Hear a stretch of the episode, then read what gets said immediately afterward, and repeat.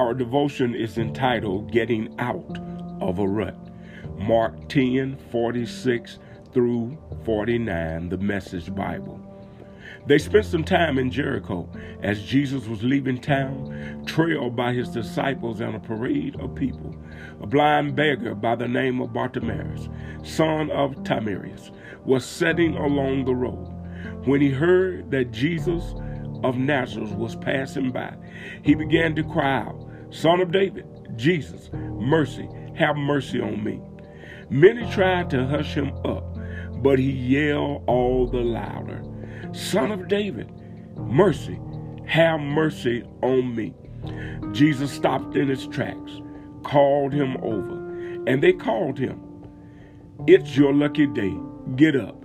He's calling you to come." As the new year is well on its way, some of you might still be stuck in a rut, feeling as if you're stuck right where you are, as if everything and everybody is moving past you while you're standing still. This text reveals to us a man who was in a rut. How he got there is not the issue, but what he does to get out of the rut is what we want to embrace. It's time for you to get out of the rut. There are several things that I will suggest that will assist you in getting out of the rut. Assume responsibility for your own action. Know what you really need. Believe that you can change. Stop worrying about what other people will say. Stop waiting for ideal circumstances. Do something bold and different. Stop blaming others for where you are.